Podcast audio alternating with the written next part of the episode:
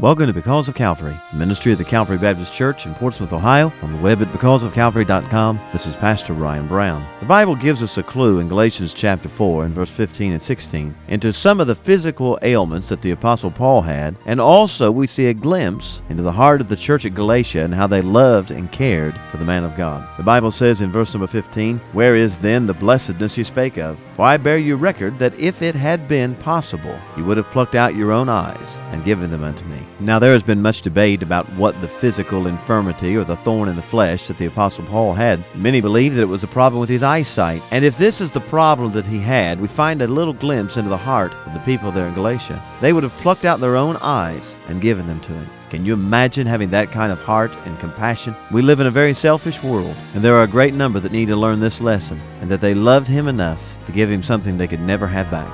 So until we meet again, find someone in need, have compassion on them, and may God bless you as you go.